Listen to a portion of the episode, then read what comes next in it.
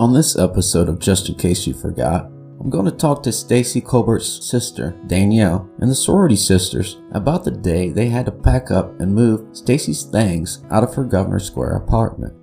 Um, I, saw the dishes on the microwave I'd given her from our apartment, and they were like inside of a crime scene, which is really uh, unnerving. I know that I never felt like there was any hope that she was alive. I felt like she was too feisty, and I couldn't imagine how someone would be able to force her out of her apartment alive, let alone keep her somewhere. And at first, when I looked at it, my thought was he had kicked the door open to leave. But then I realized her door didn't open out, it was a residential door, it opened inward. He had kicked that door shut to keep her in. The apartment had been treated like a crime scene. 23 year old Stacey was still missing. Detectives were running out of new leads to follow.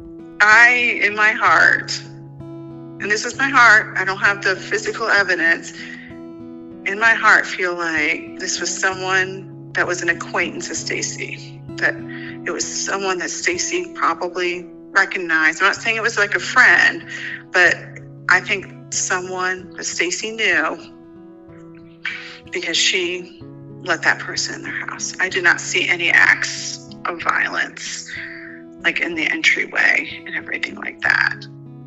Now on, just in case you forgot. Just in Case You Forgot podcast is produced and hosted by William Swafford. Music was put together by William Swafford. To start off this episode, I want you, the listener, to try to mentally put yourself into the situation. Your family member or friend has been missing for months.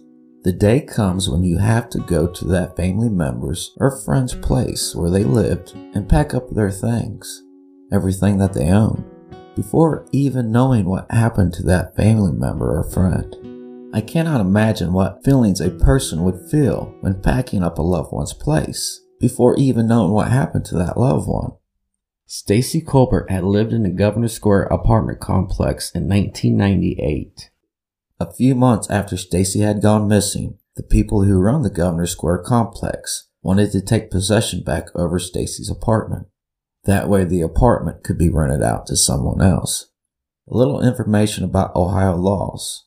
In the state of Ohio, a person who rents or sells a home or an apartment, they do not have to tell you if something bad has happened there. A person can move into a place where a violent crime has happened without ever knowing it. I asked Danielle if she remembered how long it was after Stacey had gone missing when they had to pack up Stacey's apartment.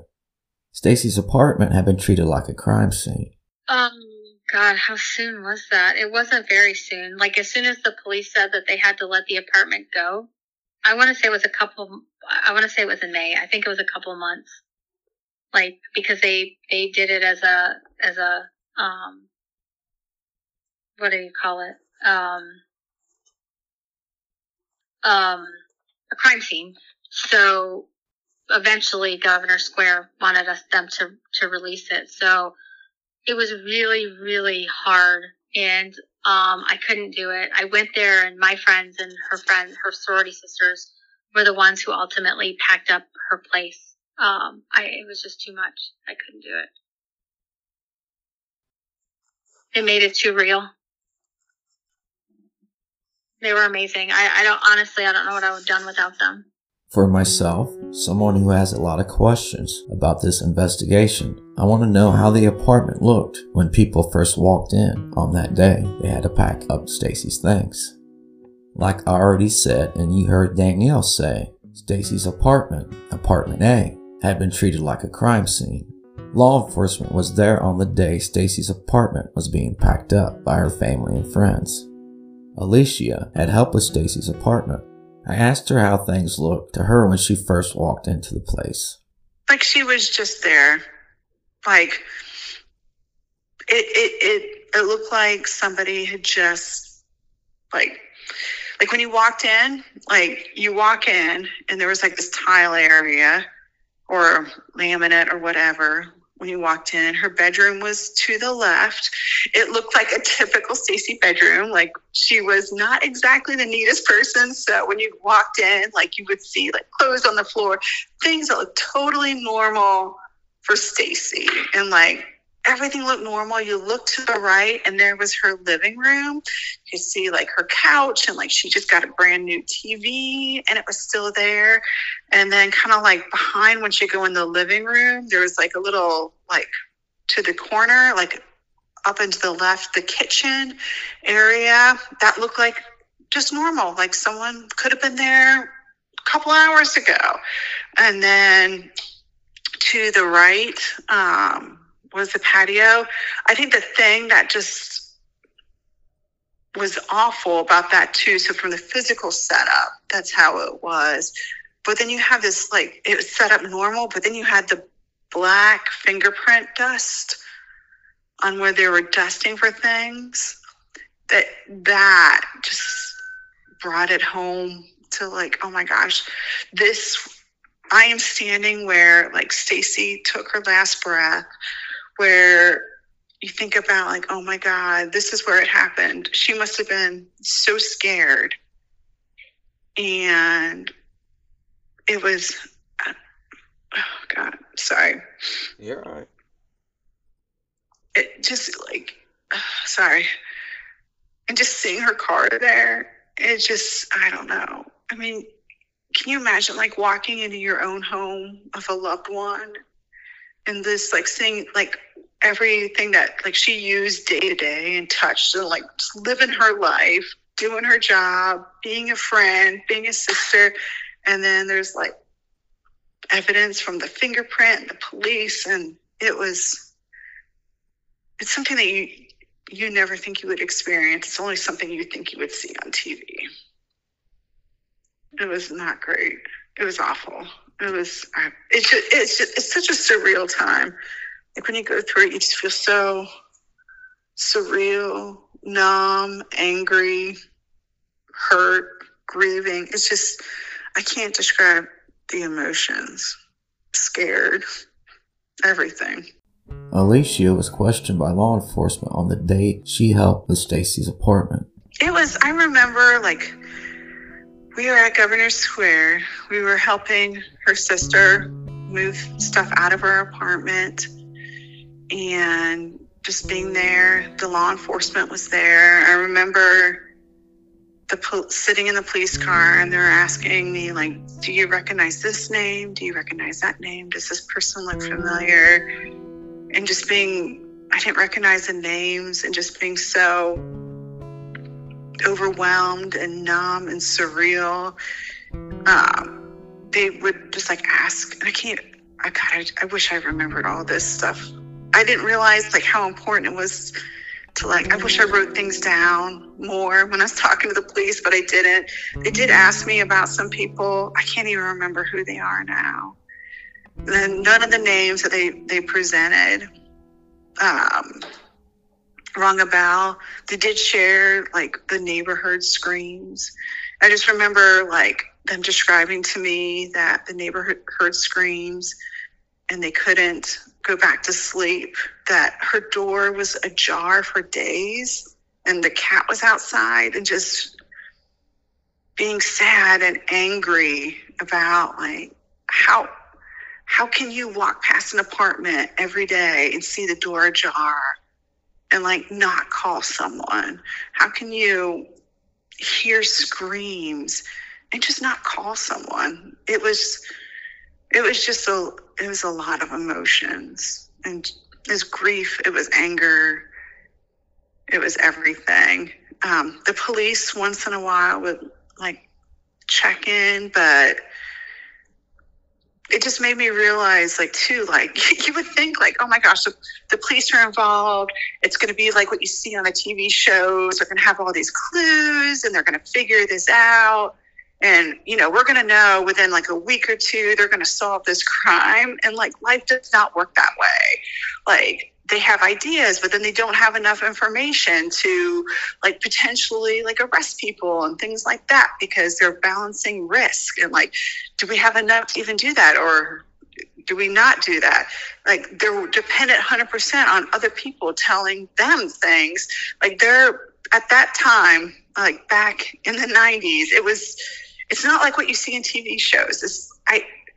It's they don't they didn't have a cell phone technology. Like when I think about like when I watched the news and I saw the Idaho murders, and I'm like, oh my gosh, like it's amazing what the police had access to. They were using GPS and cell phone towers. They were using ring cameras. They had like all this technology where they could make those connections. Like we didn't have any of that like back in the 90s. It was 100% like dependent on like if somebody told you something. Like I did not feel like great about about how it was handled and even just like the stupid things like oh, she's just a missing person because, you know, did she, you know, go off someplace and things like that. And like how long it takes from the point where someone's identified as missing to it being like a potential homicide. I just, it was, I, it was just confusing and I just didn't understand. And there's just, I just, it was just not something that I ever imagined would happen to her or her family or us. And I thought they would be able to, able to do what you see on TV, but life doesn't work that way. And it was so disappointing. Alicia did mention something about seeing fingerprint dust, but what did that fingerprint dust reveal? What else did people notice on that day when they first walked into apartment A at Governor Square?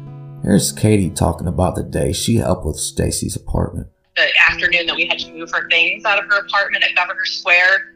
Um, I think we we had to move them into temporary storage with her uncle just because the um, you know apartment complex wanted us to do that. So the police had come with us to the apartment and they were showing us some photos of various men and asking some questions while we were moving stuff out.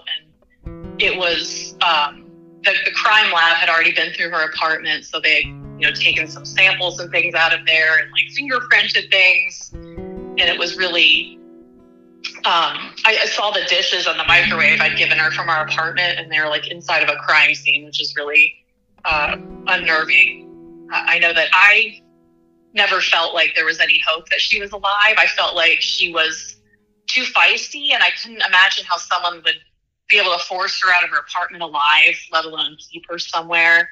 Uh, I mean, I couldn't, having moved things out of her apartment, I couldn't even imagine how someone got her from her apartment door to a car, even if the car was parked like in the closest spot um, without risking being seen. But, you know, in, in 1998, there weren't likely surveillance cameras anywhere. I already know that there was a media leak about a piece of carpet that had a blood stain on it that was taken out of Stacey's apartment. However, up to this point, I had no idea what room of the apartment that the carpet had been taken out of. Here's Paula. It it was surreal. Um, one of the first things I noticed when we walked in, I couldn't go into her bedroom. I think maybe her mom and sister went into her room. I, I couldn't do it. Um, my husband and I, we mostly were focused on boxing up um, her family room.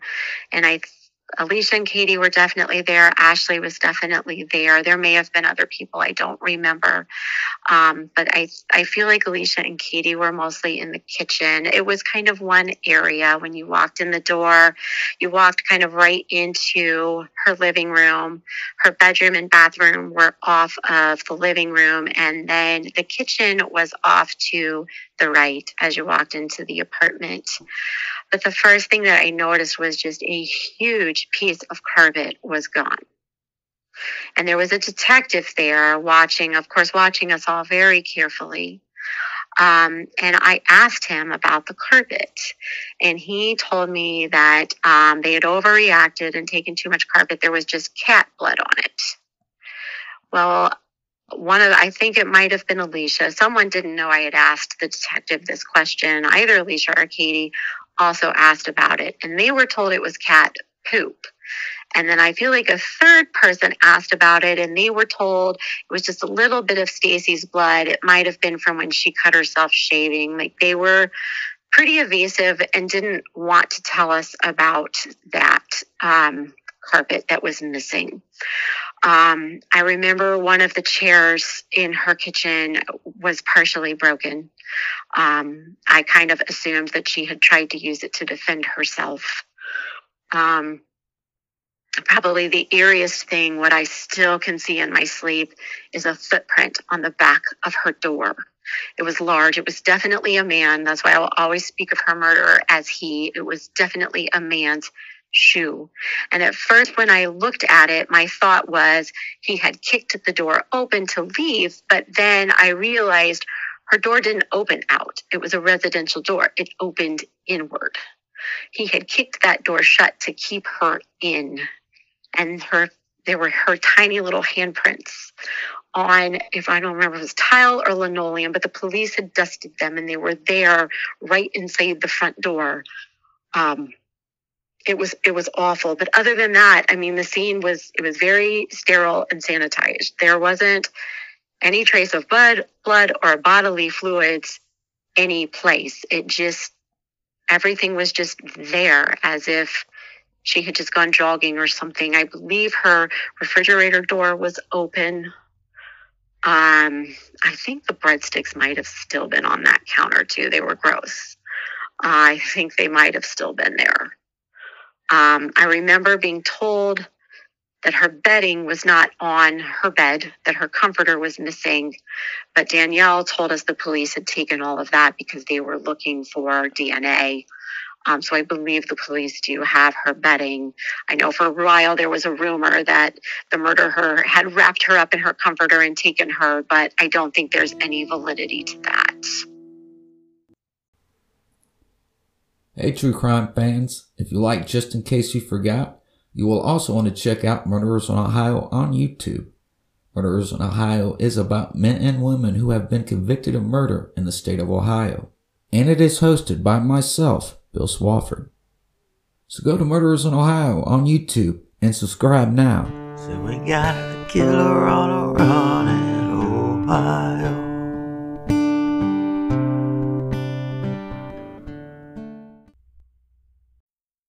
Paula mentioned seeing a shoe print on the inside of the apartment door and Stacey's handprints on the floor in front of that door. But before I talk about that, I did ask Ashley if she knew how big of a piece of carpet was taken out of the apartment. It was huge. Yeah. So it's um but it was probably twenty I mean it was the size of an area It was huge. The shoe print on the inside of the door and Stacey's handprints on the floor in front of that door caught my attention because the shoe print could have come from Stacey's attacker kicking the door. The handprints on the floor in front of the door could have been where Stacey had been thrown down to the floor by whoever was in the apartment with her. These could have been the loud banging noises that the upstairs neighbor heard around 4 a.m. on March 22nd of 1998, along with the screams that he also heard, or the sounds of a sexual nature, whichever version of his statement you may believe. I wanted to know if they all had seen the shoe print and what size of a shoe print was on the inside of that apartment door. The size of a shoe print cannot tell you much about a person. The size of their foot, the kind of a shoe that they wear. Now, sometimes a very tall person or a heavy person will have a longer or wider foot. There is no exact science behind this. However, one could start to possibly guess on how tall or heavy someone could be. Here's what Danielle had to say when I asked her about the shoe print. No, they didn't tell me. They so they try to keep a little bit so that when they do yeah. miss part, that that was probably one of those things that they were keeping under the vest. That's okay. definitely not one that they shared with me. I did see that the shoe print on the door was described as a tennis shoe print. This was Paula's guess on the size of the shoe print that she had seen 25 years ago on the inside of her friend's apartment door. I don't know men's shoe sizes. I would guess. I mean, I I wear a six and a half woman's. So, um, I, would, I would maybe, to me, it looked huge. I would say perhaps it was average for a man. So maybe like a 10 or an 11. Paula and I did toss around the possibility that a shoe size could give a good guess about a person's height. Right. Yeah. No, I, I didn't even think about that at that age. But, um, I mean, it, it, compared to my foot, it was huge. But I think for a man's foot, it was probably fairly average. Probably, I would put it between a nine and a or a ten and an eleven. Yeah. Law enforcement would keep an eye on people as they moved things out of Stacey's apartment. Well, and that makes sense because my husband is about six feet tall, and when we were moving things out, we could all feel the detective's eyes very acutely watching him. Yeah. So that that would make sense. Yeah, he probably did wear about the same shoe size as. I asked Katie about the shoe print on the inside of the door. Did you see a footprint on the inside of that door? Yeah, I remember when we were moving out, we thought that there was a print kind of up high, like waist high or so. And so, we, yeah, we did wonder about that. I want to know whether the shoe print on the inside of the door was toe up or toe down. Reason for this is that that would basically tell me if a person who kicked the door was facing the door when they kicked it or they had their back to the door. If the toe part of the print is facing up, the person who kicked the door was facing the door. If the toe part of the shoe print was facing downward, then the person more likely had their back to the door and did what people call a mule kick. I asked Katie about this. Yeah, I can't remember that part of it. Okay. I talked to Ashley about the shoe print on the door. Here's what Ashley had to say. Did you see any footprint on the door? Absolutely. All of us saw it. And the handprints in front of the door on the floor. Can you tell me, do you, can you guess the shoe size? It's definitely a male's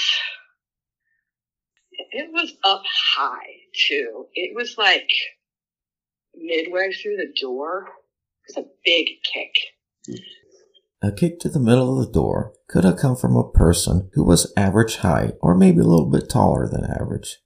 Ashley did say that the toe part of the shoe print was facing up, which means whoever did kick the door was facing the door at the time that it had been kicked. I would guess, you know, probably a nine or a ten, but it was it was high. I just thought he was kicking it open. It wasn't really until recently I was discussing it with a friend, and I'm like, nope, he was kicking it shut. Now, was it? Do you remember if the toe was up or down? Up. Okay, that that just tells me if the person was facing the door when they did it or not. You know what I'm saying? Or if they Yeah, did like a it- mule kick from the back. Yeah, it seems to be her. You know, her fingers were sort of facing each other and facing the door, so it seemed to me that she was headed towards the door. Maybe she had got the door open and he kicked it shut. I would believe so, and it wouldn't have been. I mean, the apartment wasn't that big. It was like 600, 700 square feet. So, you know, to get from, you know, either the bedroom, the living room, the kitchen, you know, you got a good start. You could get to the door at least. Now, I do want to point out that the shoe print on the inside of a door could have come from a person who come through the door, maybe carrying two armfuls of groceries or whatever, and used their foot to close the door. Now, Paula mentioned that it definitely looked like it was the size of a man's shoe, so this couldn't have come from Stacey, who lived alone in the apartment. Alicia was the last person that I had talked to. Now, when I asked her about a shoe print on Stacey's apartment door, I didn't say whether or not I was asking about the inside or the outside of the door. So when she answered, I believe she is referring to the outside of the apartment door. Here's how Alicia answered my question. Did you see a footprint on the door? No, I would have remembered that. Okay. So the I, I, in my heart, and this is my heart, I don't have the physical evidence. In my heart, feel like this was someone that was an acquaintance of Stacey. That it was someone that Stacey probably recognized. I'm not saying it was like a friend, but I think someone that Stacey knew. Alicia stated that she did not see any signs of violence in the entryway. because she let that person in their house. I did not see any acts of violence. like in the entryway and everything like that. I only bring this up because I wonder if she knew that I was talking about the shoe print on the inside of the door, even though I did not say the inside of the door or the outside when I asked her the question. Or after 25 years, did Alicia forget about the shoe print? Or is it that after all this time, she still isn't sure about what she can talk about? It is known that there is no signs of a forced entry into Stacey's apartment. So Stacey had to have let someone into her apartment. There is still a possibility that someone could have been waiting outside of her doorway. And when Stacey opened the door to maybe leave or enter her apartment, a person could have forced their way into the apartment while the door was open.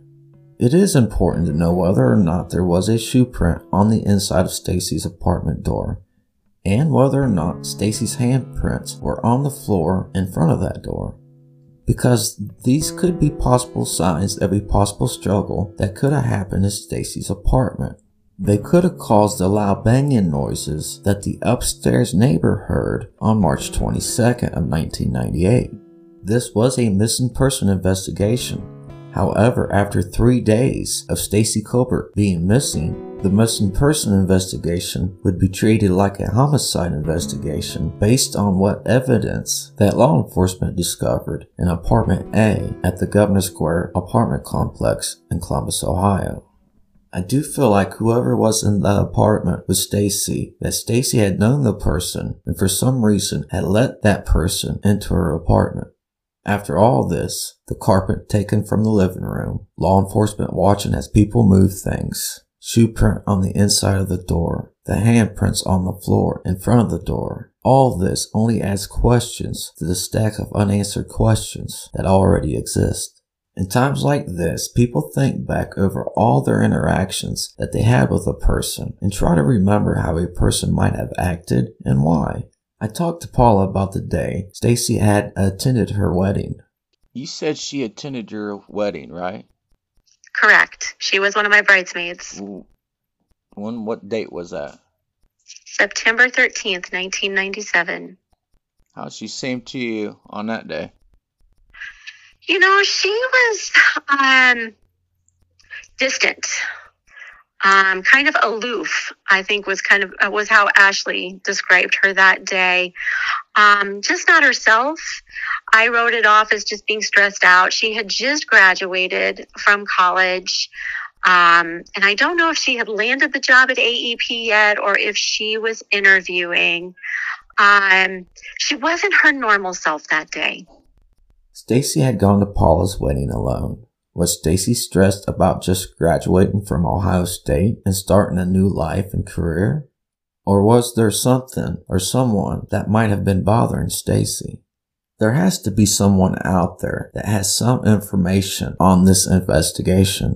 This is Katie again. My feeling is that, um, I mean, it's hard not to have accountability for a really a heinous crime, and someone out there knows they did it, and apparently they're not going to confess. Um, in a you know in a fair world, they would come forward and they would own the harm. And you know maybe maybe they don't even regret it as one of the police officers said to me one time. I mean maybe it's someone that if they can do this to you know small young woman like stacey maybe it's someone that can you know flip that switch other times and has other victims i think my biggest hope is that maybe other people who knew someone that was a person of interest you know 25 years ago can think back to those days and ask themselves if anything seemed out of the ordinary. Uh, I figure at least a few people should probably remember that they had a had a friend or family member, you know, coworker, roommate that lived in Columbus at that time that mentioned knowing Stacey or maybe acted unusually around the time of the crime or when her body was discovered. So I, I always wonder, does somebody know something that can kind of close the chapter and maybe they're just not sure? Um, it seems more likely that somebody else would come forward and say something, I guess, versus the person that actually perpetrated the crime.